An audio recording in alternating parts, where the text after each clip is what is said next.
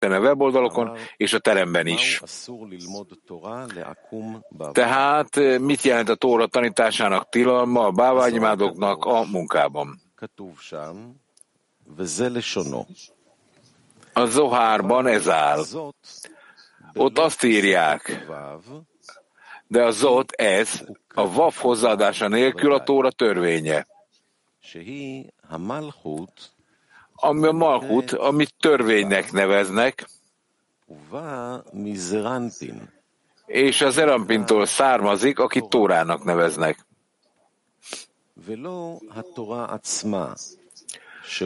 De nem maga, maga a Tóra, ami az Erampin, hanem csak a Tóra ítélete, a Tóra rendelete, ami a Malhut. Malhut. Ma Fordítva, ez a Tóra azt mutatja, hogy minden egy egységben van, hogy Izrael gyülekezetét, amely a Malchut, a teremtőbe foglaltatja.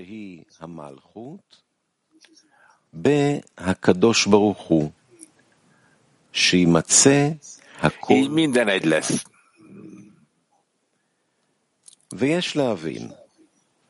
Meg kell értenünk, hogy a Zohár miért nevezi a Malchutot,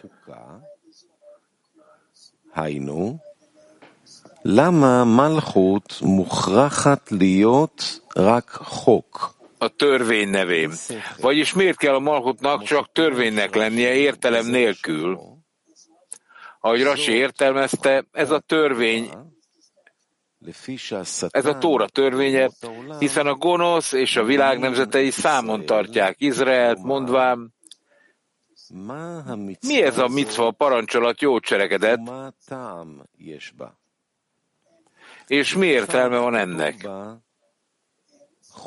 Ezért megvan róla írva, ez egy törvény, egy rendelet előttem, nincs engedélyetek kételkedni benne.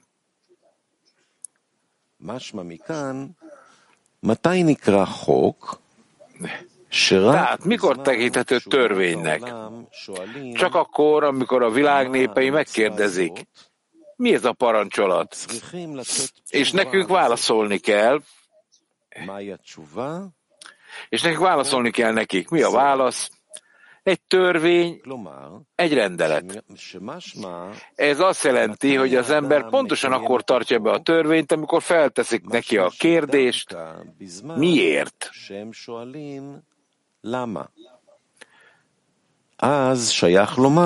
Akkor azt lehet mondani, hogy egy törvény miatt tartja be a micvát.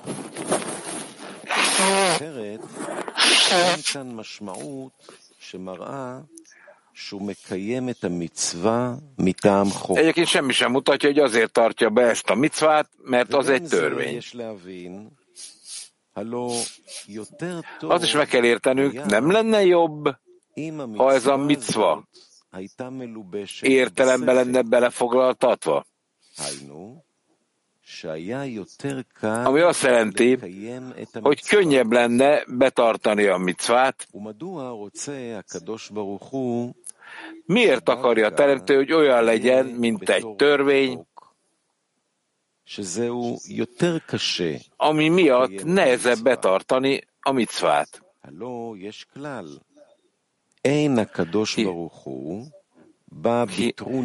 Hiszen van egy szabály, a teremtő nem emel panaszt saját teremtményei ellen.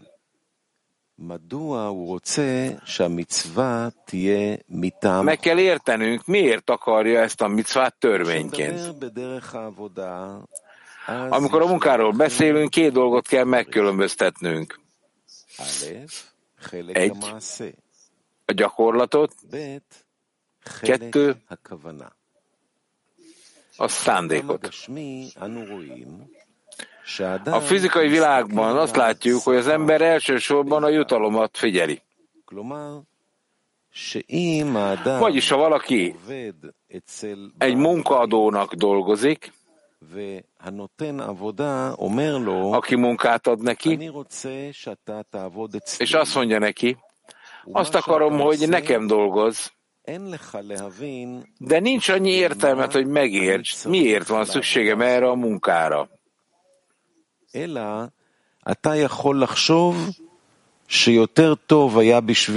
Lehet, hogy azt gondolod, hogy jobb lenne nekem, ha nem kellene parancsolnom neked, hogy megtedd azokat a dolgokat, amelyek, amelyeket megparancsolok neked,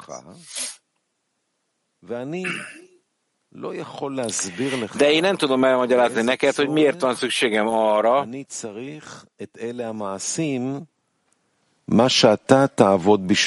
amelyeket megparancsolok neked, tehát, de én nem tudom elmagyarázni neked, hogy miért van szükségem arra, hogy ezek a dolgokat megted nekem.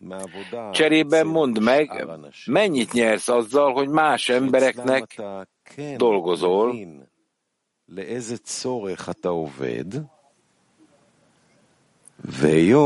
akik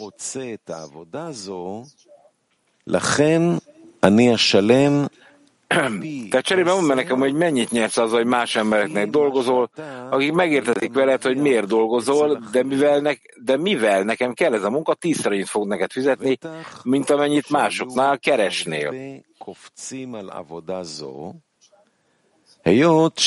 Hiszen sokan lecsapnának egy ilyen munkára, hiszen mindenki a jutalmat és a fizetséget figyeli, hiszen a tízszeresét kapja.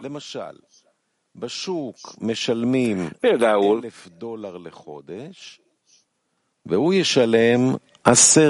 a szokásos fizetés 1000 dollár havonta, ő pedig 10 dollárt fog keresni. Természetesen egy ilyen munkával az ember nem fogja azt mondani, hogy az értelem fölött dolgozik, hogy a munkáját törvénynek nevezik, hiszen az értelmen belül van, azaz megéri ezt a munkát végeznie, hiszen a józan ész szerint a fő ok, amiért az ember dolgozik, az a fizetség. Ezért, aki többet fizet, ott kell dolgozni.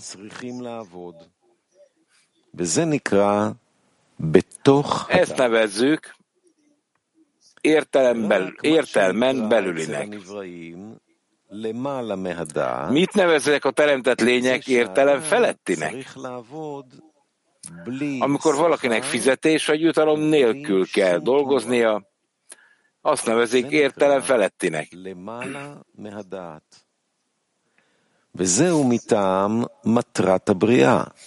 Ez azért van így, mert a teremtés célja az, hogy jót tegyen teremtményeivel, vagyis, hogy a teremtmények örömöt és élvezetet kapjanak, amit megszerzési vágynak nevezünk,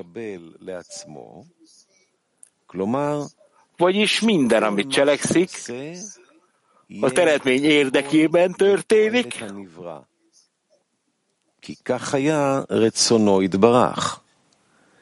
mert ez volt az ő kívánsága.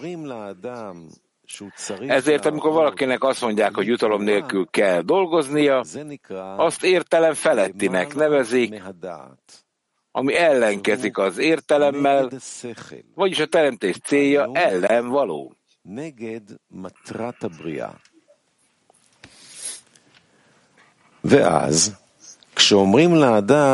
Aztán, amikor az embernek azt mondják, hogy dolgoznia kell ahhoz, hogy adakozhasson, azonnal felmerül a gonoszok kérdése. Mi az a munka a számodra, hogy nem a saját hasznodra, hanem a Teremtő nevéért dolgozol? ובטח צריכים לתת תשובה Nyilvánvaló, hogy észszerű választ kell adnunk, hiszen ő egyenesen érvel, mondván,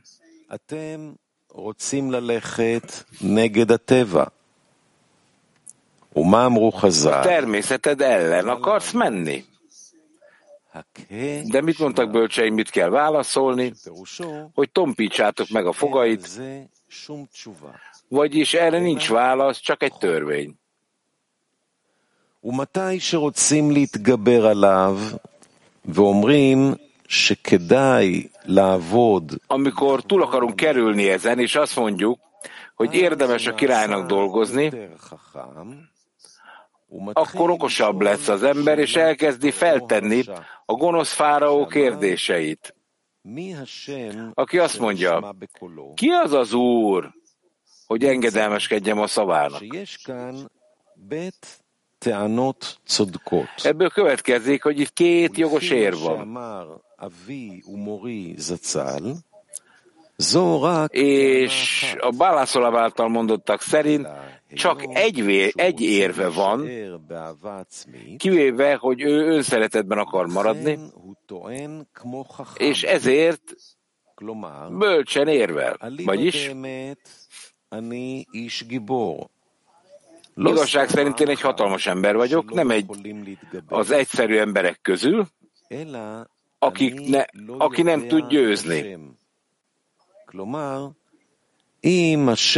Azonban nem ismerem a teremtőt. Ha a teremtő feltárulna előttem, és nem kellene hinnem benne, akkor azonnal a teremtőért dolgoznak, dolgoznék.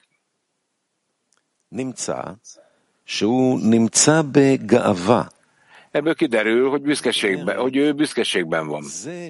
Vagyis önszeretetben akar maradni, és ezért a bölcsérvét hozza fel, hogy ő nem olyan, mint a többi ember, akik nem tudnak felülemelkedni, akik olyanok, mint a kisgyerekek, akik azt akarják, amit látnak, és nincs erejük felülemelkedni és megnézni, hogy ez jó-e nekik vagy sem. ואין להם כוח להתגבר, לראות אם הדבר הזה טוב להם או לא. Én viszont az vagyok, amit úgy hívnak, hogy ember. שאני יכול לשלוט על עצמי. És képes vagyok uralkodni magamon. De a teremtő azt akarja, hogy neki dolgozzak, akkor nem szabad elrejtenie magát, hogy ne tudjuk érzékelni őt, és csak az ő gondviselésében hihetünk. Ennek sem értem. Kiderül, hogy az önszeretet a büszkeség ruhájába ne, kiderül, hogy az önszeretet a büszkeség ruhájába öltözteti. Vagyis a saját magának való kapni akarása okozza az embernek a büszkeségét. Más szóval, minden, amit az ember mond, amit nem akar elhinni, valójában az, hogy nem akarja eltörölni a saját magának való kapni akarását.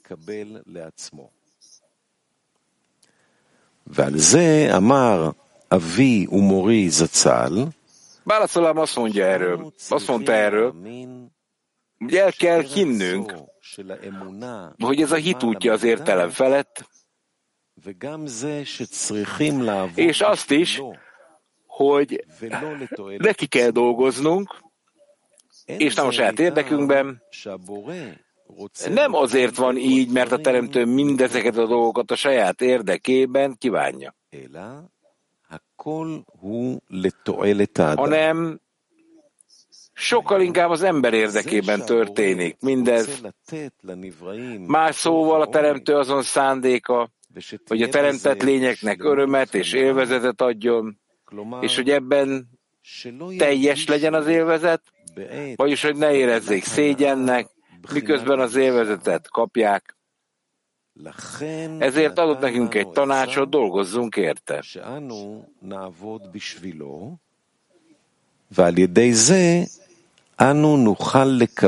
Ezáltal képesek leszünk gyönyörben és élvezetben részesülni anélkül, hogy kellemetlen érzéseket éreznénk mindeközben.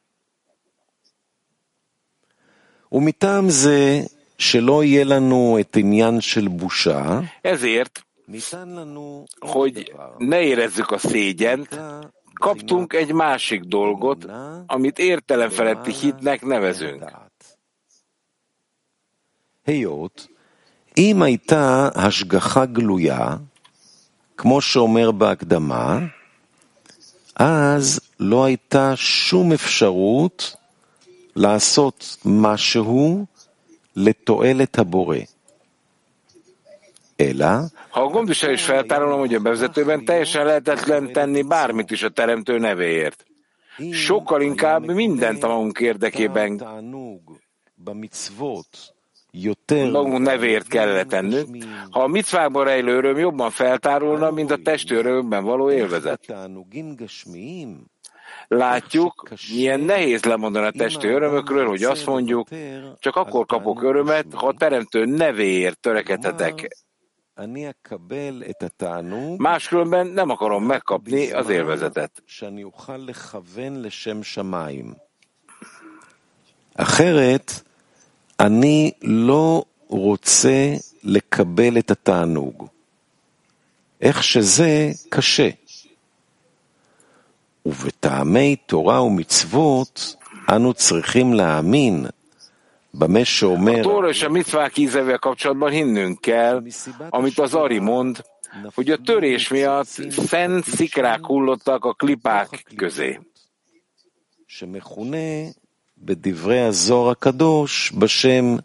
Az Zohár ezt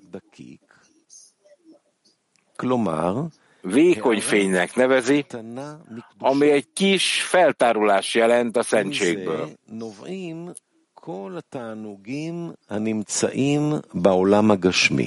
Ebből származik minden öröm a fizikai világban.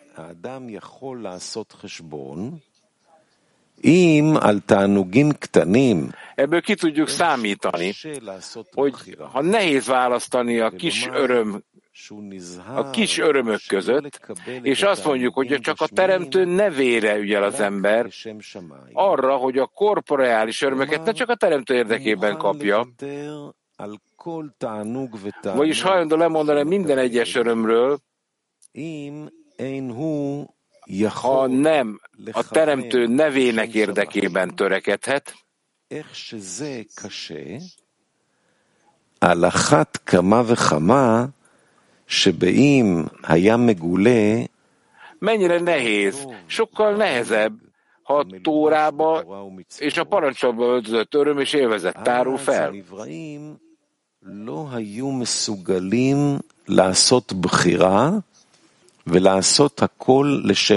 Akkor, akkor a teremtmények nem tudnának úgy dönteni, hogy mindent a teremtő nevéért, nevért cselekedjenek meg, hanem a gyönyört és az élvezetet a saját érdekükben szereznék meg.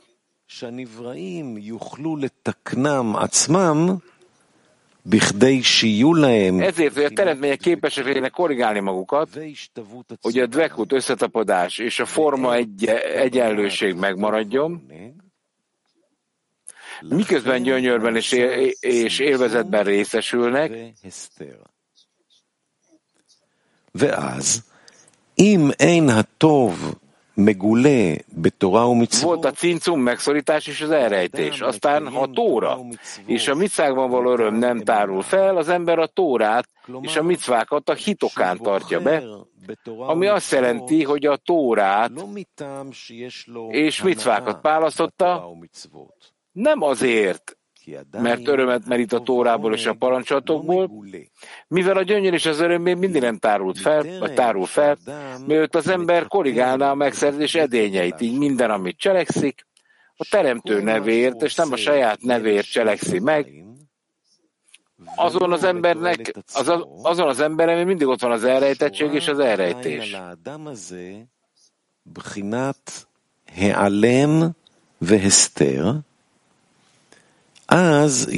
Ekkor megvan a helye a választásnak, vagyis annak, hogy válasszon és lássa, hogy a saját nevéért vagy a teremtő nevéért dolgozik. O letoelet Hashem.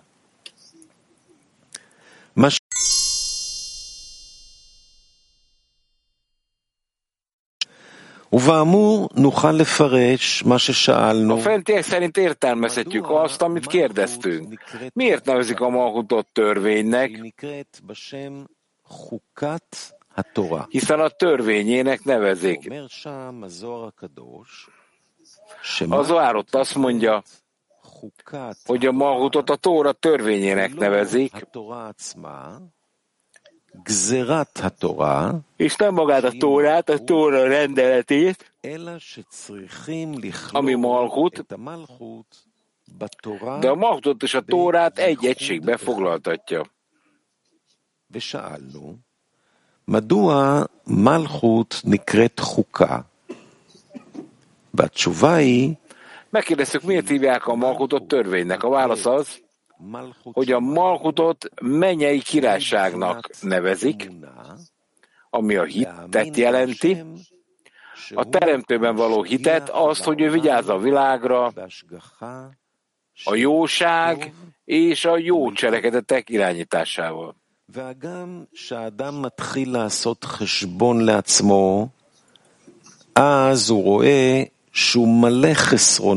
Amikor az ember elkezd magába nézni, és látja, hogy tele van hibákkal, hogyan értheti meg tehát a test, hogy ezek mind adakozások? Bár az imát az imát kapjuk a rossz állapotokért, amelyeket érzünk, akár a fizikaiságban, akár a spiritualitásban, de utána, vagyis az ima után, amikor az ember imádkozott, de az imája nem talált meghallgatásra, ha látja, hogy teljes mértékben alacsony rendűségben van, akár a fizikaiságban, akár a spiritualitásban, akkor abban az időben le kell győzni a gonosz hajlamot, és azt kell mondania, hogy a teremtő neve a jó, aki jót cselekszik. שהשם של הקדוש ברוך הוא הוא טוב ומיטיב. זוהי עבודה גדולה. Ez rengeteg munkát jelent, mivel nem tud racionális válaszokat adni a test által feltett kérdésekre. Ehhez azt kell mondania, magamra veszem a mennyei királyság terheit az értelem felett, és azt mondom, hogy ez a teremtő elrendelése. Bölcseik azt mondták erről, mivel a világ nemzetei számon tartják Izraelt, hogy azt mondják, mi ez a micva, és milyen íze van? Mit válaszoljunk erre? Törvény, rendeletet állítottam magam elé, és tilos kételkedni benne. לכן מלכות שמיים נקרא חוקה ezért nevezik a mennyei királyságot törvénynek.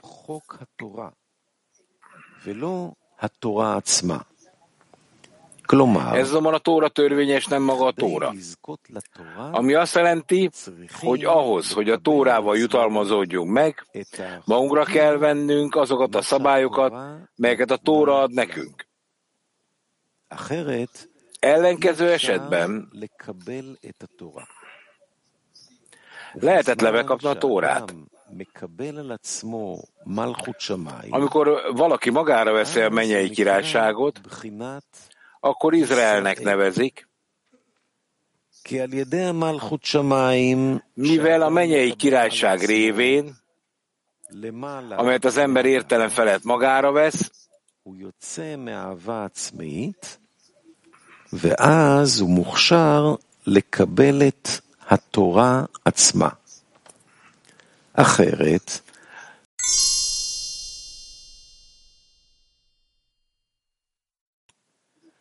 A világ nem létezik, kivéve annak, aki a viszály alatt fékezi magát. Meg kell értenünk, hogyha valaki nem tudja, nem tartja vissza magát, hanem viszály közben reagál a másik félnek, akkor emiatt a világ nem létezhet. A munkában ez azt jelenti, hogy a világ maga az ember, ahogy az Zohárban írva van. Minden ember önmagában egy kicsiny világ. Ez tehát azt jelenti, hogy amikor az ember elkezd vitatkozni a testével, és meg akarja tartani azt, amit bölcseink mondtak, mindig a jó hajlamot kell felbosszantani a gonosz hajlam felett.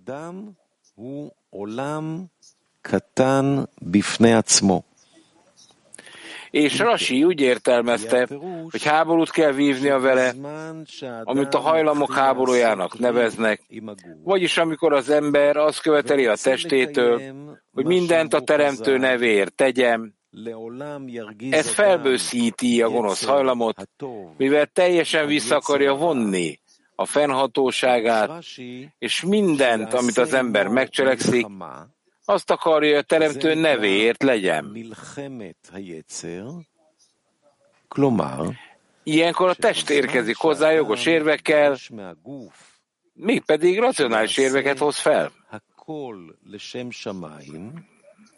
וזה מרגיז ליצר הרע מאוד, היות שהוא רוצה לבטל את רשותו לגמרי, אלא ha valaki élni akar, vagyis el akarja érni a tökéletes teljességet, és be akarja tartani a teremtő akaratát, akinek ez a vágya, hogy jó tegyen teremtményeivel, vagyis a tóra fényével legyen megjutalmazva, ami teremtés gondolatának örömét és élvezetét jelenti, akkor ilyenkor tilos, racionális érvekkel válaszolni a testnek, vagyis azt mondani, hogy az értelem keretein belül jár, hiszen az értelem keretein belül kell lennie ahhoz, hogy megszerezze.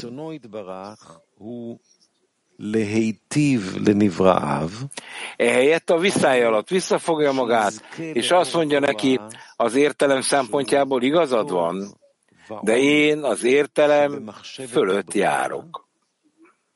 אז אסור לענות להגוף עם דברים שכליים. היינו, שאדם יגיד שהוא הולך בתוך הדעת, היות שבתוך הדעת מוכרח להיות על מנת לקבל, כנ"ל. אלא בולם את עצמו בשעת מריבה, ואומר לו, הצדק איתך בבחינת השכל, ואני הולך למעלה מהדעת.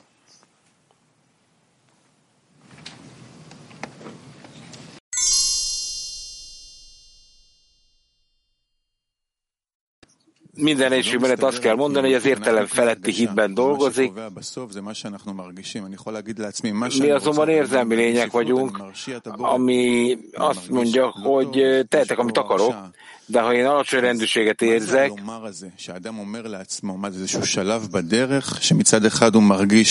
mit jelent az, hogy az ember azt mondja magának, hogy egyfelől nekünk érezni kell a, a munkában a, a megérdettség hiányát, Mindeneket különbséget kenne a rossz érzések között, más, és tehát, hogy rosszul érzed magad, és a között, hogy ki okozta azt, hogy rosszul érzed magad, ami a teremtő. Tehát az ember ugye nyilvánvalóan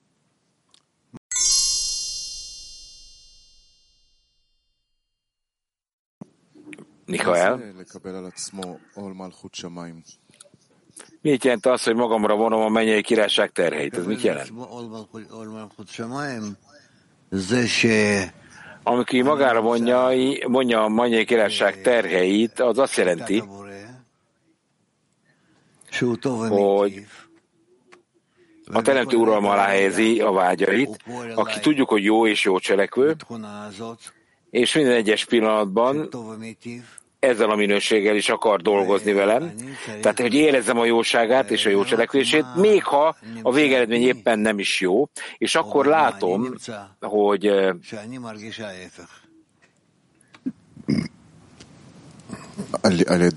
hogy én pontosan lehet, hogy ellentétesen érzem magam, és nem érzem jól magam, de mégis tudom, hogy a teremtő uralma alatt vagyok, ami csak a jó végeredményhez vezethet.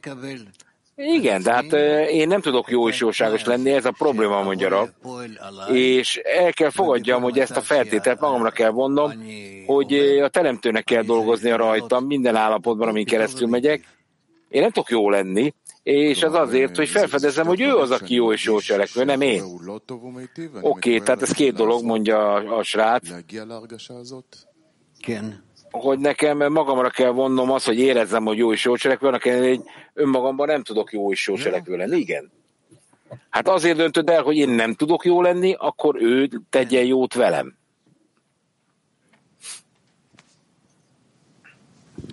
הוא אומר, אדם הולך למעלה מטענות הגוף. Tel Avivból a srác. Ez az, amikor a, az ember a test érvei fölé emelkedik, és azt mondja a testnek, ez a teremtő törvényes, be kell tartanunk. És nekünk nincs jogunk vitatni a teremtőnek a rendeleteit. Ez azt jelenti, hogy az ember értelem fölé emelkedik, és hogyan kerül az ember ilyenkor közelebb a teremtőhöz? hisz mikor az ember nem azért cselekszik, mert mindenben érzi, hogy helyes, amit tesz, hanem azért, mert a teremtő mondta. Hát az embernek magára kell vonnia a szabályokat, ami azt jelenti, hogy mindig a jó és jó cselekvő teremtő utasítását fogja követni. És az a tény, hogy az ember érzi, hogy hullámzik felle az úton, ezeket is felülről kapja, tudja, és meg kell, hogy erősítse őt magát ebben, hogy hogy nincs más rajta kívül, ő jó és jó cselekvő. És az ember soha nem tudja a legkisebb mértékben sem érezni a gonoszt, hogy ez a teremtőtől jönne. Oké. Okay. Tehát ha az ember ezen a módon dolgozik, ilyen módon közelebb kerül a teremtőhöz? Na most más kérdeztél. Nem, én azért kérdezem, hogy hogyan, hogyan teremtek eh, kapcsolatot, tehát az ember hogy jut közelebb a teremtőhöz, azáltal, hogy megpróbálja elfogadni, hogy bármit csinál a teremtő, az jó. Az, hogy eh, neked meg kell próbálnod érezni, hogy te jó jó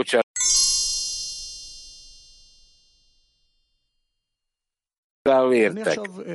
Most nem teljesen pontosan, hogy mit akarsz magyarázni, mondja rá. Én én, ugye van két dolog, és választok, hogy ezt csináljam, vagy azt csináljam. És én azt érzem, hogy a szándék az nem áll az én uralmam alatt. Nem én döntöm el, hogy milyen szándék vezet engem az úton. Én csak azt tudom megtenni, hogy követem a cselekedet, amit a szándék emel föl, vagy nem. És a cikk alapján úgy tűnik nekem, hogy a szándék önmagában az, amit nekem kontrollálnom kell, el kell fogadnom azt a szándékot, most keresi a srác a szövegben. Ugye itt az elejtésről beszélünk, és akkor ő azt mondja, hogy az emberen e, még mindig elrejtésben van, és akkor az embernek választania kell, és mindig látnia kell, hogy amit csinál, azt magáért csinálja, vagy a teremtő érdekében.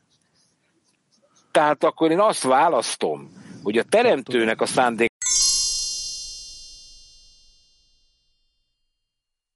fogadott, hogy a teremtő akarta ezt. Itt az utolévő emberről van szó, ugye? Rabos ebben a cikkben leírja, hogyha az ember a testével is egy dialógusban van, és akkor a test ezt válaszolja, vagy ezt mondja, az perel az emberrel, mondja Rami, és a, vagy pedig a teste képes az embernek a teremtően dolgozni. Mi ez a dialógus, amiről beszélünk, hogy lefolytat egy beszélgetést a saját testével az ember? a magyarok kapnakarásával. Ez azt jelenti, hogy az embernek meg kell vizsgálni magát, és magára kell tekinteni, kicsit úgy oldalról, mert tehet az ember bármit, kell találnia egy, egy független nézőpontot, ahonnan nem úgy néz valamit, hogy ez jó nekem, rossz nekem. Ez, ez egy ilyen semlegességi pont, ahol vizsgálom, hogy hogyan, honnan tudhatom a viszonyomat a teremtővel, a teremtés többi elemével, hogyan tudom helyesen megítélni, Rami. De az ember hogy lép ki önmagából, és hogy pillant vissza, hogy jutok el abba az állapotba, hogy az ember leszaporálja magát, és mégis kritikusan látja, amit csinál. Ugyanakkor tudom, hogy a gyengeségemen keresztül, csak kapnak a keresztül, meg a lustaságomon keresztül is motiválnak engem, külső erők. Hogy tudok én kilépni magamból, és kívülről nézni magam mindezekkel együtt? Hát nem tudod összes minőségedet elhajítani. Lusta vagy, büszke vagy, mindenféle hülyeség van benned, ezeket nem tudod elhajítani. Föl kell ismerned, hogy ezt is a teremtőtől kaptad, és, és el kell fogadnod. Ez, ez az egyik. A másik, hogy még ha az összes minőséget a teremtőnek tulajdonítod, akkor Fölő kell emelkedned önmagadnak, és meg kell határoznod, hogy a teremtő önmaga, aki jó és jó cselekvő. És ez adja azt a minőséget nekem, hogy én lusta vagyok, ilyen vagyok, olyan vagyok, és némelyik minőséget azért adja, hogy legyőzzem magamban. Jó, de ez mindig azt határozza meg, hogy ő jót akar nekem, igen? Ő jó és jó cselekvő. Ez azt jelenti, mondja Rav, hogy én eldöntöm, hogy a teremtőt jónak akarom látni.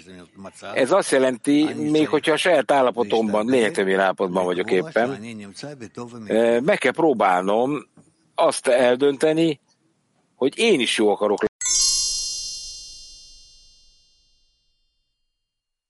kerülnem. Nem tudok most többet hozzátenni, ez de igen. Gilad. Oké, okay, de akkor az emberben az önszeretet öltözik büszkeségbe, ezt írja ki a cikk, akkor kérdés, hogy akkor én ki voltna a válasz, hogy szolgáljam a teremtő, de el van rejtve. Ezért hogy tudok dolgozni érte, hogyha ő el van rejtve előlem? Ez, ez az önszeretet öltözik büszkeségbe? Igen. Mert ilyen feltételt adott nekem az Isten. Oké, okay, na ilyen állapotban. Hogyan jelentetem ki, hogy ez egy törvény, és ebben az állapotban is végig kell gondolnom, hogy a teremtő abszolút helyes, amit csinál. Egyfelől. Ez igaz, másfelől. Bizonyos értelemben, amikor látod, elfogad, hogy a teremtő mindent azért csinál, hogy jó legyen neked, könnyű elfogadni, hogy te nem vagy képes csak jót akarni magadnak. Oké, de a büszkeség, mondja Gilád, az nagyon erős. Amikor az önzés öltözik büszkeségbe, ugye érdekes dolgot feszegetnek megint.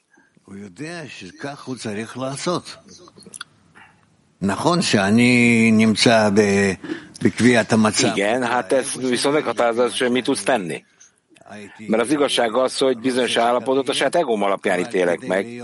Annak megfelelően, hogy hogy szeretnék élni, annak megfelelően, hogy legyek kapcsolódva az igazsághoz, és nekem bizonyos dolgokat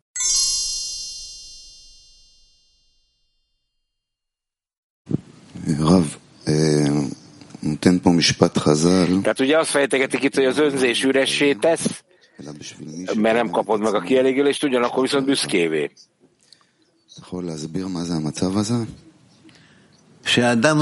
Nem tudom, hogy lesz az állapot, amikor meg kell erősítenem magam kívülről nézve a teremtő igazságával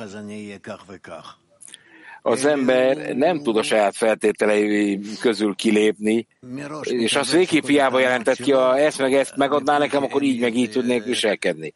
Az embernek el kell fogadnia előre bizonyos feltételeket, és az összes érveket is, amiket az ego dumál a háttérben, csak ezek nem igazak. Oké. Okay.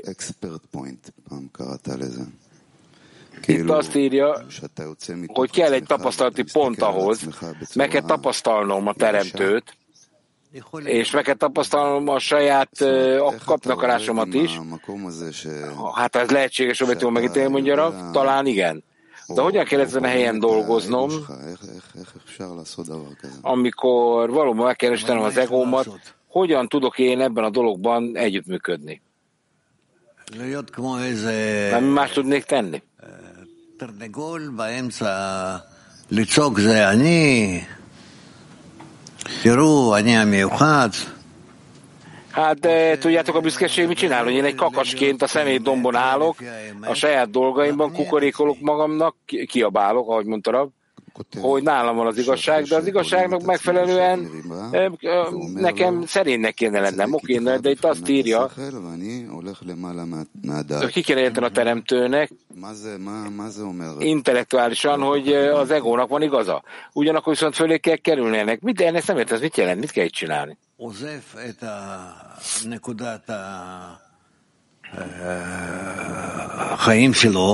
Itt? Itt egy, az, egy olyan vizsgálati pontban kell lennem a saját életemet tekintve, ahol minden vizsgálatot a teremtő szemszögéből próbál meg az életemben elvégezni. De hogyan? Hát na itt a probléma. Ez az, amire szükségünk van a környezetre, hogy meg tudjuk határozni, hogy mi a jó és jóságos erőuralm alatt vagyunk. Mert most nem érzed ezt az erőt egyelőre, és bármi, ami történik veled, az lényegtelen. Neked akkor is az ő uralma alatt kéne lenned, és elfogadod bármit csinál veled. Oké, okay, no de ez egy hosszú türelmes munkával érhető el? Bizonyám. Hogyha te ezt az a korrekció analízással végzett, akkor vagy haszid leszel, tehát mind, akármi történik, órással is megköszönöd az Istennek. De ha ezt te így csinálod, miközben? Az minden követelésed megmarad a teremtővel szemben, amiket elnyomsz teljes természetesen, és így neked kell meghatároznod, hogy hogy fogsz értelem felett, fölé emelkedve igazából ezeket elfogadni, mert az értelmed egy bizonyos állapotban van, ami a dolgokat azért szeretné egy magasabb nézőpontban megítélni, mert különben az egész egy belső elnyomás marad. De akkor csak a teremtő tud nekem ebben segíteni, én nem tudom ezt magam megoldani, hogy bármi történik velem, úgy fogadjam el, hogy jó, hogy történt velem. Ha te megkísérled, mondja Rav, hogy az, azt az állapotot érezd, ami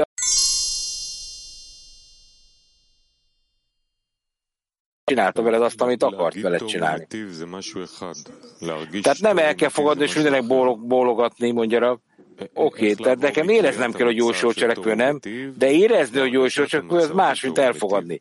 Hogyan tudok én abból átlépni, hogy jó és jó cselekvő, hogy tudok átlépni, tudod, hogy nem csak dumálok, hogy jó és jó cselekvő terem, hanem érzem is. Rav.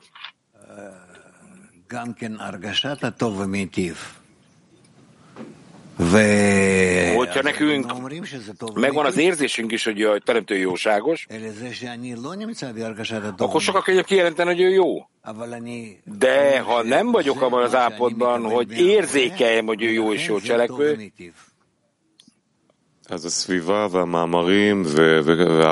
É, akkor viszont azt kell, hogy mondd magadban hogy megkaptam, amit megkaptam, de tudom, hogy minden mögött a jóság van.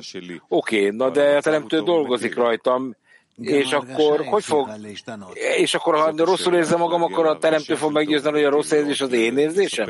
A, a végeredmény, ami jó, az jóságos, az a teremtőjé? Tehát hogyan érezhetem, hogy ő tényleg jó cselekvő, hogy nem csak dumálom magamnak ezt? Hát ezt a, a teremtő is adja meg neked. Na de hogy jön el hozzám az, hogy én azt érzem, hogy tényleg egy jó, egy jóságos, jócselekvő erő irányítja az életem minden pillanatát? Hogy én kijelentem, hogy én hogy úgy, azért vagyok a barátaimmal kapcsolatban, hogy igazoljuk a teremtőt. Nem teljesen értem, mondja. Mi adja nekem az érzés, hogy jó sóserekű? Mi adja ezt az érzést?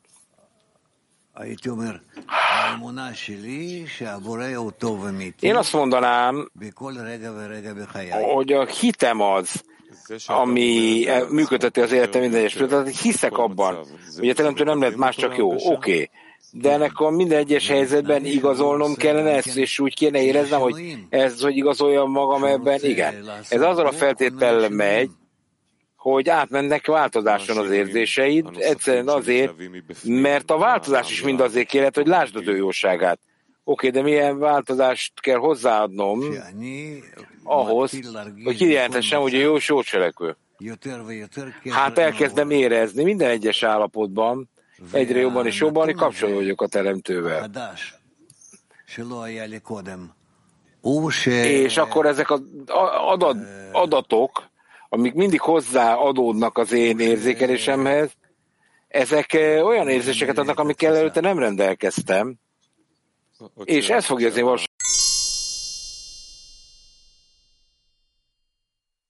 azzal a feltétel lehetséges, hogy az ember magára vonja a tóra korrekciós erejét. Oké. Okay. Milyen fajta munkát kell végezni, kérdezik az interneten, annak érdekében, hogy az erőfeszítéseink ne menjenek el a szitra akrába, a gonoszságba vagy a klipákba.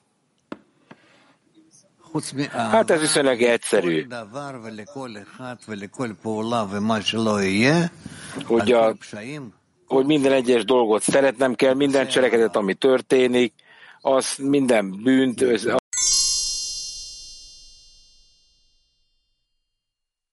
mondod, hogy fogadj el értelem felett, ami történt vele, ugye? Például meghal valaki -e. Mi a feltétele annak a tízesben, hogy, hogy a tízes érezze a jó, jó erőt, a teremtőt? A tízes befolyása alatt én egyre közelebb tudok kerülni annak a vizsgálatához, hogy megvizsgáljam, hogy miért kell mindig a jót látnom a mögött, ami történik. Oké, de a tízes való munkával, ugye nekem gondoskodnom kell a barátokkal, kapcsolódnom kell a barátokkal, de hogy szól ez rólam? Úgyhogy te, ha jól csinálod ezt, akkor egyre közebb kerülsz az Istenhez azáltal, hogy szereted a többieket. Oké, na de ez azt jelenti, hogy én akkor közelebb kerültek az Istenhez, de hogy segít nekem meghatározni azt, hogy a rossz érzéseim fölött is, hogy mindig a teremtő jósága van. Hát folytasd! Folytasd!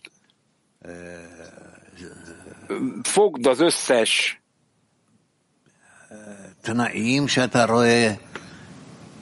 feltételt, és lásd velük együtt, hogy hogy ezek a feltételek valójában azt határozták meg neki, hogy a teremtő jó jóságos. Oké, okay, de nem értem pontosan, mondja Mikael, hogy kell nekem a tízesben úgy dolgozni, hogy ezek engem megváltoztassanak, és megváltoztassák bennem a teremtőről alkotott véleményemet, hogy ő jó és jóságos. Ezen a feladaton keresztül a tízesben elkezded látni, hogy minden állapot a teremtő jóságából származik, és azért történik minden veled, hogy beláthassd, hogy a legjóságosabb erő dolgozik fölötted. Oké, okay, na de akkor nekem meg kell adnom a jóságot, az csak a tízesben való munkában lehetséges? Hát persze. A tízes egy mechanizmus, ez kapcsol össze a teremtővel. A többi srác, aki ott van körülötted, különben nem vagy képes a teremtőhöz kapcsolódni. Ez egy technikai dolog. Így működik. És az egész teremtés ezen a módon működik.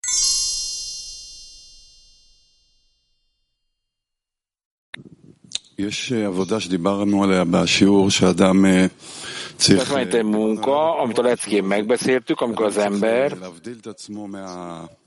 nem csak az a leckén beszéltünk el, hogy az embernek le kell szeparálni magát a testéről, az egójáról, és te a külső nézőpontok, amit az ego sugal, az intellektusról, hogy majd észre megoldom az életemet, hanem hirtelen egy általános nézőpontból kell látnom, hogy a jócságú teremtő az egész világot, és ő tartja fönt a, a, te, a tórát, a tóra törvényével az egyensúlyt a, a teljes teremtésben, de ez rohadt nehéz. De miért van szükségünk a tízesrehez? Miért nem tudom én ezt elvégezni önmagamban? Ah, itt, a, itt a pszichológiai munka nem segít. Mert itt van egy pszichológiai rendszer, amiben magadat győzköd, ugye? De rá fogsz jönni, hogy avval nem tudsz elérni semmilyen kapcsolati formát. A felső hálózattal. No, oké, de akkor a tízes hogyan tud ebben segíteni? A tízes? Hát a tízes is kapcsolódik az összes szervével, a teremtővel való viszonyához, és ezért együtt a tízesben kell akarnom, hogy együtt tudjunk meghatározni a teremtő jó és jóságosságát, és az, hogy nincs más rajta kívül, ugye? És ezért a kapcsolatunkban látnom kell, hogy a kapcsolatunk meghatározza, hogy jó és jóságos nincs más rajta kívül, és így egyszerűen elkezdünk formázni a teremtővel is. Legalábbis egy adott szinten. Oké, okay, mondja. Mondjuk, ha nincs tízes, akkor Nekünk elolvassuk a cikkeket, a cikkek sem említik mindig a tízes. Tehát az emberek meg kell érteni, hogy megpróbálom legalábbis a belső pszichológiai munkát elvégezni, vagy meggyőzni magam. Ugye? Hát próbáld meg. Oké, okay, tehát az a válasz, amit ön adott nekem, az azt jelzi, hogy nekem meg kell próbálnom a tízessel együtt elérnem ennek a teljes megértését. Igen, mondja Rab. Oké, okay, de majd ennyi évet dolgoztam a tízesben, nagyon nehéz nekem megérteni, hogy a tízesben hogy kell megtennem, mi, hogy használom a tízest arra, hogy az életem minden pillanatban igaz olyan, ami velem történik. Nem itt egy nagyon bonyolult hálózatba vagytok belefoglaltatva. Minden egyes tízesben, minden egyes tagjának van egy személyes állapota, aminek megfelelően a teremtő elrendezi a viszonyaidat, ugyanakkor viszont mindenki átmegy valamilyen fajta változáson ebbe a hálózatba, és akkor ezt a változást a többieken keresztül fogod felfedezni, és azért, mert a teremtés törvényei a tízesben kezdenek először működni. Oké, de a tízes. Hogy kezd nekem segíteni? Hogyan fogja a köztünk lévő kapcsolatot olyan szintre felemelni, hogy jobban érezzük a jóságos teremtőt? Minden egyes pillanatában az életedben, minden gondolatod, minden vágyad, az az a teremtő felé való kérés tulajdonképpen. De itt, itt lényegtelen az, hogy te mennyire érted, ami történik, mindezt, amit keresztül mert A szándékot kell mögötte látnod, hogy a teremtő szándéka mi. Jó, de mit jelent az, hogy a teremtőhöz fordulok a tízesből, hogyan fordulok a tízeshez?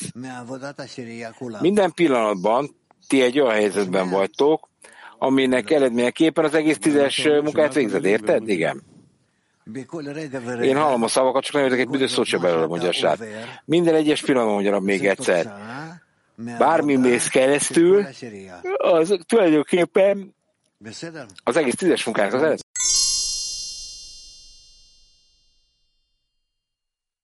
munkának az eredménye. Oké, de ezt próbálnom kell érezni, amit ön mond, hogy a tízes hogy befolyásol engem, vagy mi legyen. Hát ez is igaz. Ez is igaz. Igen, próbáld meg. Tehát a kabala bölcsessége az ilyen értelemben az érzést adja meg neked. Az intellektus az is persze játszik, és helyes érzéseket segített eljutni. Tehát még egyszer, én azt kell, hogy akarjam, hogy úgy érezem önmagam, hogy minden pillanatban egyre jobban az igazság felé haladjak és akkor a belső arcaimat is a közös igazságunk alapjában akarja megvívni. Ez az, amit én akarok, ez az, amit meg akarok határozni, hogy mi a nagyobb igazság. Tehát valami kellemetlen, és nekem gondolkodnom kell rajta, hogy ellenálljak egy bizonyos változásnak az életemben, de minden pillanatban azt kell látnom, hogy egyre közelebb kell kerüljek az igazsághoz, és el kell fogadnom ezt az igazságot, még akkor is az kellemetlen. Mert egyébként ez kellemetlen. A tízes írva van, hogy az okos bölcs tanítvány az a legerősebb ásványi szinten van. Tehát az, hogy ellenállsz, mint a kő vagy a beton, annak, hogy elengedd az igazsághoz való tapadást. Oké. Okay. Tehát akkor a kellemetlenségeket, amiket az ego mutat a tízesben, ez mindegy lehetőség arra, hogy kilépjek önmagamból, és akkor ebből a hülye pszichológiai játék, az ego játszik, mert igen. De itt nincsen valódi pszichológiai játék. Itt semmilyen meditáció vagy övetkőzés nem fog segíteni, hanem el kell jutni egy olyan állapotba, ahol áldod a teremtőt, figyeled, áldod a teremtőt, mert ő jó és jóságos, és mindaz, amit tett veled, azt megköszönöd neki. Mindent.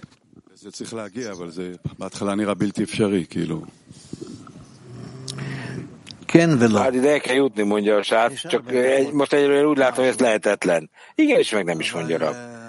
Tehát nyilván mindig marad benned egy ellenállás, az ego nem adja könnyen magát, de meg lehet csinálni.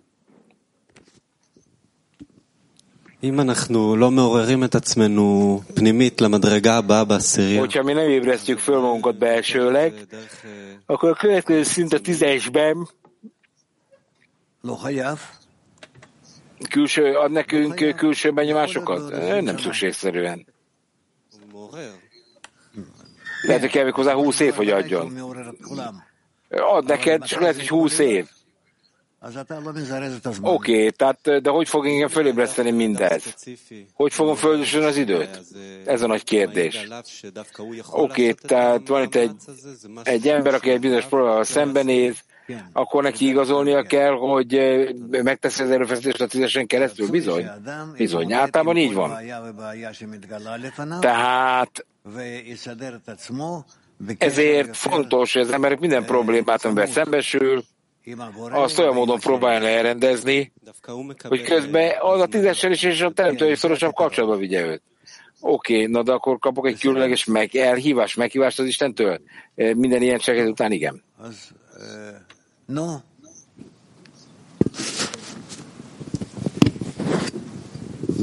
תודה רבה הרב. אני, אני רציתי לברר בקשר לעבודה בעשירייה לגבי... Én szeretném megvizsgálni a tízes körül való munkát. Ez a teszt, amiről itt beszélünk, hogy a teremtő jó és jóságos, ugye? Hogyan kell nekem a barátok felé viselkedni, hogy a teremtővel való formályzést lássam bennük? És ha nem, akkor kérjem azt, hogy adja nekem erőt, hogy én magam is jó tudjak lenni a barátaimmal, másfelől pedig látnom kell az egész tízesnek a reakcióját az én irányomban, hogy jó voltam, vagy rossz voltam. Tehát a tízes, hol, hol van az a középpont a tízesben, ami egy központi szándékot is sugal felém, hogy ott áll a teremtő, és jóságos velem? Nem, mondja Rav. Tehát ahhoz, hogy így lássam a tízesben mindet, ahhoz akarnom kell minden egyes állapotban, ami a valóságomban megjelenik, akarnom kell, hogy, eh, hogy valóban a jó és jóságos teremtőt lássam. És eh, az, hogy, a tere, hogy a tízesem lesz az édenkert uh, spirituálisan. Oké, okay, tehát akkor van egy edényem, ez úgy tűnik, tehát, tehát akkor lehet, hogy még több munkát kell betennem az barátokba, hogy meglássam a teremtő jóságát az én saját magam által elvégzett munkában, amit a, amit a, amit a tízesemért végzek. Igen. Azt kell, hogy meggyőz magad, azt kell, hogy mondd magadnak, hogy én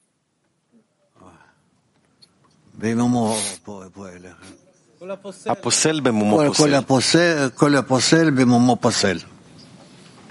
Tehát mindenkit, akit elutasítasz magadban, az a saját hibád miért utasítod el. Mindenki a teremtő körülötted, azt kell látni. Kivétel nélkül mindenki. Rav, én a tízes nevűvel szeretnék kérdezni valamit. Ma, a lecke után,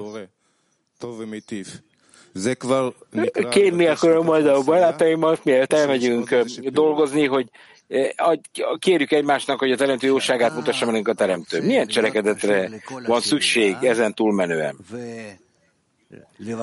Az, hogy neked az egész tízessel kell összetapadnod, és kérned kell a teremtőtől az egész tízesnek. Oké, okay, tehát erre kell gondolnom, és imádkozom a tízesért? Igen. שאלה של חבר, האם צריך שהאגו יאמין בבורא, או שהאגו אף פעם לא יאמין בבורא? Tehát az egónak szüksége van arra, Hit a teremtőben, vagy pedig az egónak soha nem kell hívni a teremtőben. Nem, meg kell különböztetnünk, hogy ez a jó hajlam, meg a gonosz hajlam, ugye? Az ego az nem lehet jó hajlam, az egy gonosz hajlam.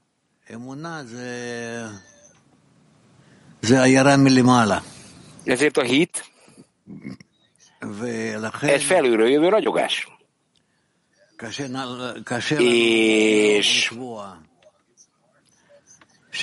nagyon nehéz a számunkra meghatározni az ember milyen szinten, milyen mértékben van ebben a felső ragyogásban, azaz a hitben. A hit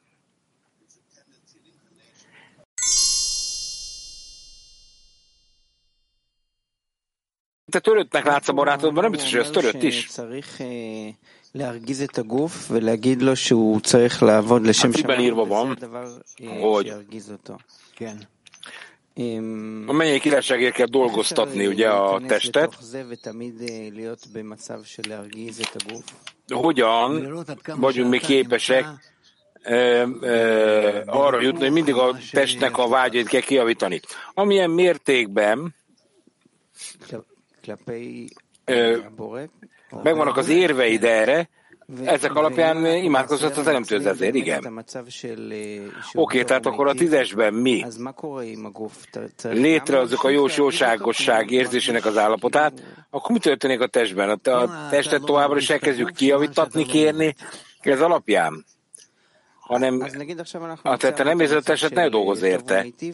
Oké, tehát akkor el kell rendeznünk a, azt, hogy érzem, hogy jóságos a teremtő, a munka elején világos test célja micsoda. De eljutunk egy állapotban mindig, ahol elvesztem azt az érzést, hogy értem, ami történik. Hát ellenőrizd le magad. De vajon a testnek a, a szervei mit akarnak látni? És hogy, hogy valóban milyen kapcsolatot hoz létre a testtel a teremtő, a test mindenféle szerveivel, látás, hallás.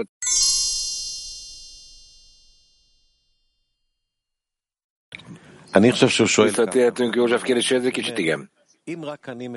Ő a következőt kérdezte, hogyha én törött a, a valóság érzékelésem, akkor látom, hogy a barátom szenved, látom, hogy neki szüksége korrekcióra, és kérem a teremtőhöz, hogy engem korrigáljon ki, hogy ne lássam őt töröttnek.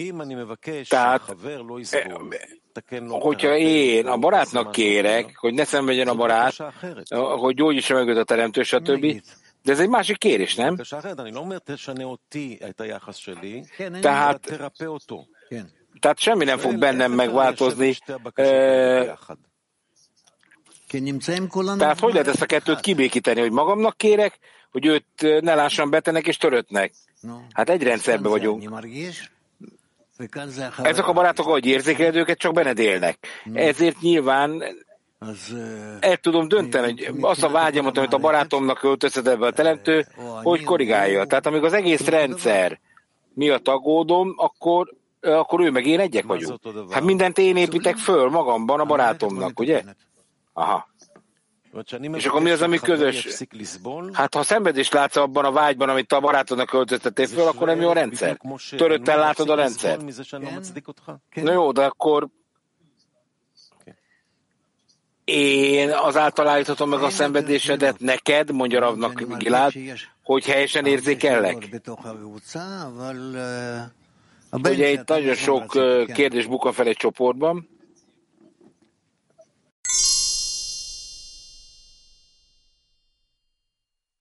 Benci, már régóta jelentkezem, mondja, mit akarsz. Egyik legöregebb tanítvány, legrégebb tanul. Olvassa ezt a cikket, mondja Benci, itt minden tulajdonképpen az ember hogy történik. A teremtő semmit nem csinál magáért, ugye ezt írjuk. Tehát nekem minden egyes cikkében látni kell a rabosnak, hogy mindent, amit a teremtő csinál, azt azért csinálja, hogy fölépíts a, a megszerzési vágy fölött az adokozást, hogy az embert még sikeresebbé tegye, tehát ez az irány. Ez megmutatja, hogy minden az ember érdekét szolgálja.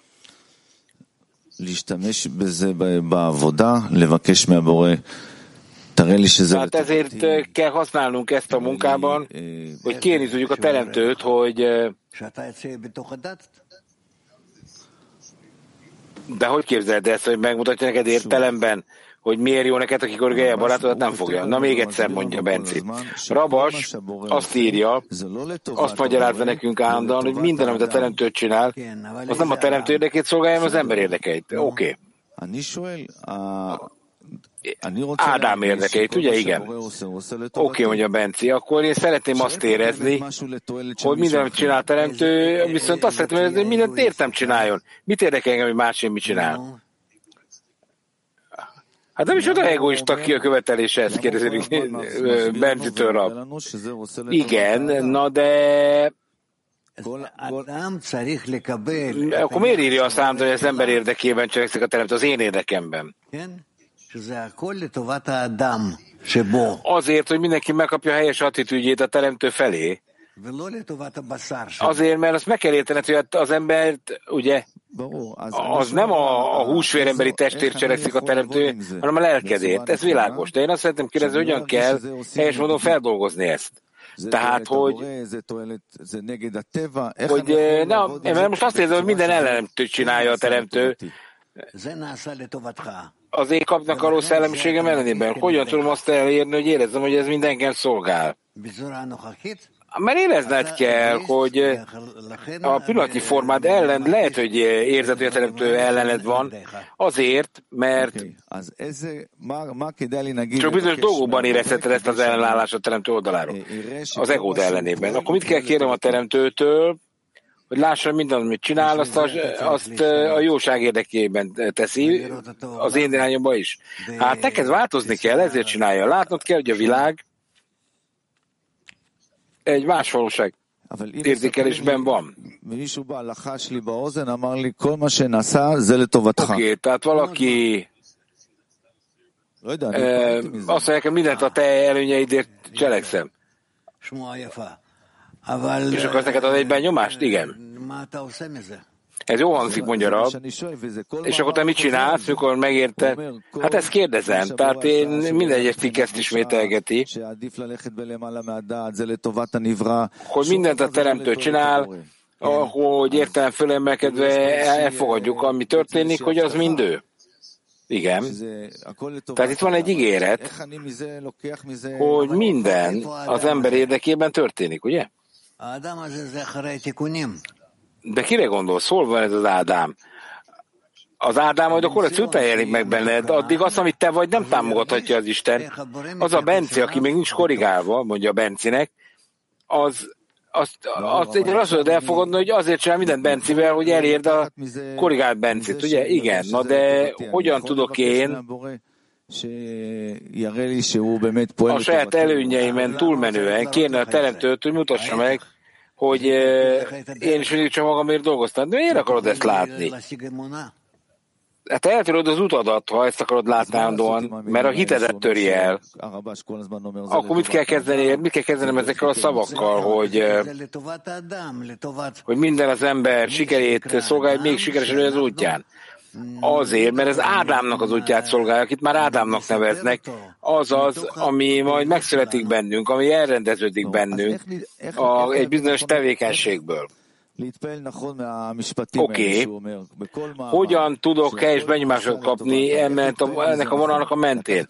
Tehát, hogy mindent az ember érdekében tesz a teremtő. Hogy fogadom ezt el? Hogy kapok erőt a munkámhoz, hogy mindent a bennem lévő emberért tesz? A teremtő bármit csinál, azt azért csinálja, hogy Ádám előbb jusson, hogy képes legyél ezt a, ezt a végső spirituális személyiséget elrendezni magadban, hogy Ádám.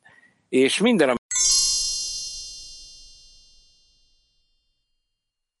az Ádámért történik. כן. אני הבנתי מהשבוע... Oké,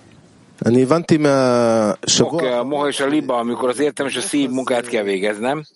Én értem, hogy az utolsó héten az értelem belátod, hogy nincs más rajta kívül, hogy van egy erő, ami mindent működtet, ez oké. Okay. Ugyanakkor viszont nekem meg kell a, köz, a barátaimmal való munkámban, egy edét kell építenem, így van, és akkor ki van jelentve, hogy pontosan amikor fölbukkan a mit és miért kérdés bennem, akkor tudok értem fölemelkedni. Tehát amikor az, állandóan azt kínoz belőle, hogy miért csinálja a teremtő velem azt, akkor el kell ezt engedni, és értelem feletti hitbe fölemelkedni. Tehát ezért mondják azt, hogy a munkám a, az az, hogy én csak hibákat tudok halmozni, mert mindig mögöttem van az ego. És ez az átmenet, hogy én képes legyek elfogadni, hogy egy jó sócsekvő erő csinálja ezt a hülyeséget velem, akkor nyilván akkor nekem folytatjuk az utat, és nem szabad megtörni, akármilyen nehézséget okoz az Isten.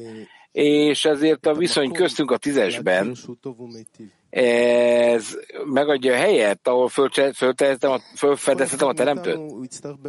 Igen, tehát azt mondja a srác, hogy akkor az egész tízesnek a legnagyobb értelme az lesz, hogy ebben a hatalmas belső harcommal önmagamban, megtartva biztos törvényeket, a, a tízesen belül felfedezem, hogy ki áll velem szemben. Igen. De valójában nem szabad az értelmetben előre haladni. Oké, okay, tehát jön a munka, bemegyünk, egyik az mosogatja, mosogassa az edényeket, a másik főz, ugye, a, és akkor a harmadik meg elkezd mindenféle módon vitatkozni, ugye? A saját munkával a konyhában. Tehát mit kell tenni a barátoknak, akik egyébként végzik a munkájukat, hogy a vitázó embert is a teremtő hozta be a rendszerbe, ugye? Tehát mit kell tenni? Milyen törvény működteti azt, aki mindennek kötekedik? Hát állandóan arra kell törekednetek, hogy a kezeti vágy megmaradjon, és egy erőfeszítést tudjatok tenni arra, hogy a barátnak is a vágyát helyre tegyétek. Oké, okay, de akkor egy lehetőségem arra, hogy eh, mielőtt a világ megérkeztek, jött a parancsolat, és ugye nyilván ezzel nagyon nehéz volt ebben a parancsolatban dolgozni. Tehát hogyan tudom identifikálni ezt a lehetőséget? Tehát mielőtt ez elszeparál bennünket ezzel a kérdéssel együtt, hogyan tudunk önmagunk fölemelkedni? Rav. Hát itt van ez a vita Izraelben, hogy a Hamaszról vitatkoznak, hogy mi a Hamasznak a szándéka. Nekünk Nekünk egyetlen egy dolgot kell megerősíteni Izraelben, hogy erősödjön meg a kapcsolat az izraeli embereknek egymással. Tehát ezt a, oké, okay, de akkor a szeparáció köztünk jelenik meg, és ez a szeparáció okozza ezeket a hű...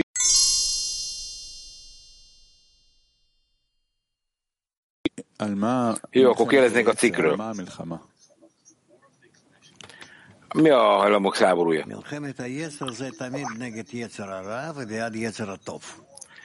A hajlamok háborúja az mindig a gonosz hajlam ellen folyik, és a jó hajlam ér.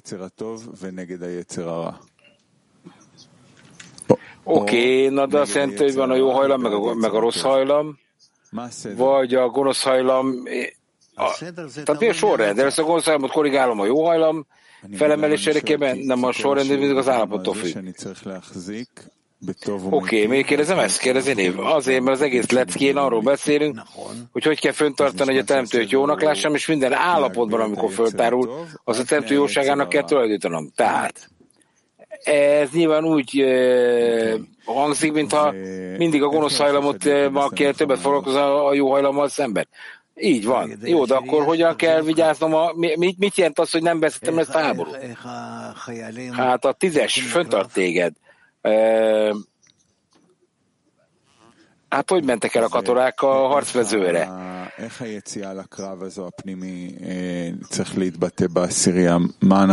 Hát a, ez a belső csatát, ez hogy fejeződik ki a tízesben? Kell itt nekünk tervezni ezzel, vagy kell-e bármit cselekednünk? El kell dönteni hogy mi kimegyünk a harcmezőre, és lényegtelen, hogy velünk mi történik, és az a lényeg, hogy mindaddig ezt meg tudom tartani, hogy a teremtőt érzem a kapcsolatunkban magunk között. Oké, de akkor a félem eltűnik? Hát nem tűnik el. Valószínűleg nem. De ki ígérte meg neked, hogy eltűnik a, a félelem? Mert ha ez nekem van ilyen ígéreted, akkor menj és éld meg. Utolsó kérdésem. Hogy tudom magam a gonosz hajlam fölé meg kell az értemfetítben meghatározni, ott, hogy a teremtő mit akar tőlem. Tehát hogyan tudom a gonosz hajlamot egyszerűen látom, hogy akárhol megyek, az csak lóg rajtam, hozzám tapad. És hogy állandóan követel tőlem. Hát ha valaki csak az intellektével dolgoz, intellektusával dolgozik, akkor igen. Aki az értelme fölé tud emelkedni, annak nem fog úgy tűnni, hogy a kapnakarás csak mindenféle érvekkel bombázza. Oké, okay, mondja a srác, akkor hogyan tudok helyes válaszokat adni? A kapcsolaton keresztül. Kapcsolat a barátokkal. Tehát minden vizsgálatom erre kell irányulni. Mi mást akarsz ellenőrizni? Honnan tudod elkapni a teremtőnek a belső minőségeit ér, egy kézzel érintető módon, hogyha nem a tízesben? Miért? Mert az, akik veled szemben ülnek a tízesben, az mind az Isten. Ketten ültök ott, te meg ő. Oké, okay, tehát még egyszer egy példa, ahol nekem éreznem kell, hogy szenvedek azért, hogy meggyógyuljak, ugye?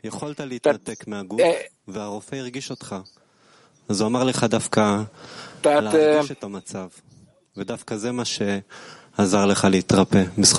Ugye, és a fizikai életben a betegséget úgy gyógyítják, hogy elmegyek az orvoshoz, és az orvosnak megpróbálom elmondani, hogy miket érzek. És az érzéseim alapján fogja meghatározni, hogy mi a bajom, ugye? Igen. De én nem tudom azt mondani, hogy mindig ez a gyógyulás módja ám. Én emlékszem,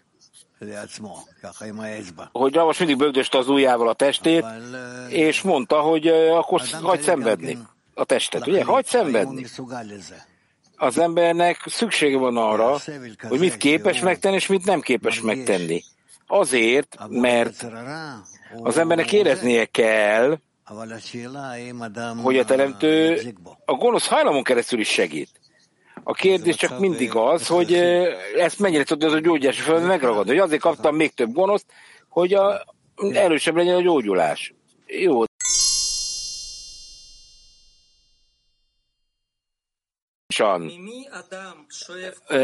próbálja megítélni a valóságot, addig mindig hamis valóságot lát maga előtt. Tehát honnan veszek én erőt ahhoz, hogy akár a gonosz hajlam is megjelenik, a, a, akkor a barátoktól kell erőt kapnom, vagy a teremtőtől? Nem.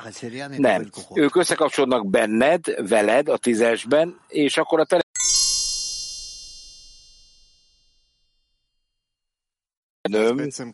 a többiek felé is érezem a kapcsolatot, és akkor az, az állapotnak a lényege, az pontosan azért fog megnyilvánulni, hogy megérezem, hogy miért kell imádkoznom, és ez az ima hogy fog engem közelebb vinni a többiekhez, a barátokhoz, akiknek kértem, és valójában ehhez az a pont, ahol mindannyiunknak együtt kell imádkoznunk, és megvekáltunk, hogy szükségünk van egymásra, mert ez ki, kivezet bennünket majd a gonoszság állapotából. Tehát tehát még mielőtt a teremtő valamilyen problémába taszít bennünket, mi az a belső szándék, amit meg kell találnom önmagamban, a kapcsolattal kapcsolatosan, mit kell látnom a problémában is, a probléma mögött, és hogy kell nekem helyesen irányozni a kapcsolatra. Milyen fajta kapcsolatot kell föntartanom? Éreznem kell, hogy csak is az imám, amit a tömegek felé próbálok fölemelni, ez az egyetlen dolog, ami létezik. És itt lennék a kérdés, ugye, hogy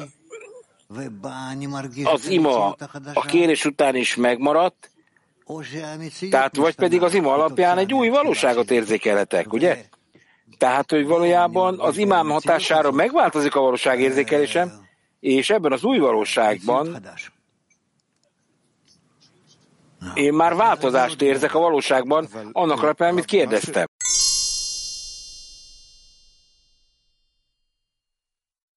מה הצעד יותר נכון לחפש אין עוד מלבדו בכל רגע, או להשקיע את... מי ההש ליפש?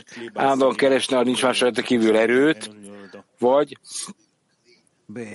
vagy próbálja meg a tízes ember azokat az erőket megragadni, amelyek az edényemet építik, a közös edényemet a barátaimmal. Hát mi az edényen belül vagyunk, és ott kell, az edényben kell, a saját edényében megtalálni a teremtőt.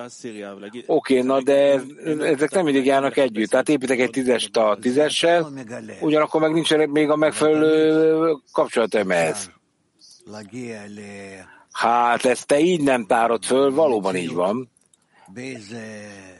De mégis mi abban a valóságban kell lenned, ahol valamilyen formában érzed az nincs más rajta kívül erejét, és az, hogy jó és jó csekvő a teremtő, és hogy ami történik, az merre fog téged vezetni? Hát együtt a barátokkal, ugye?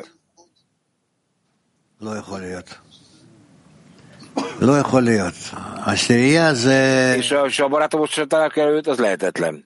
A tízesben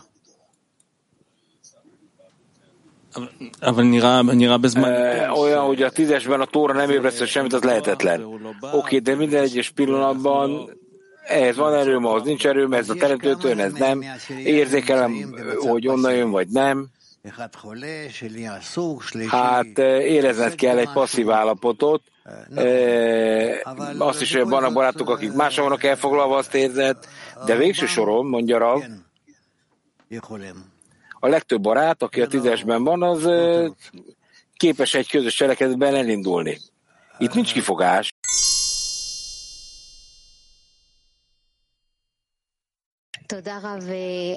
Harminchárom. Nurit. Tehát köszönjük Rav.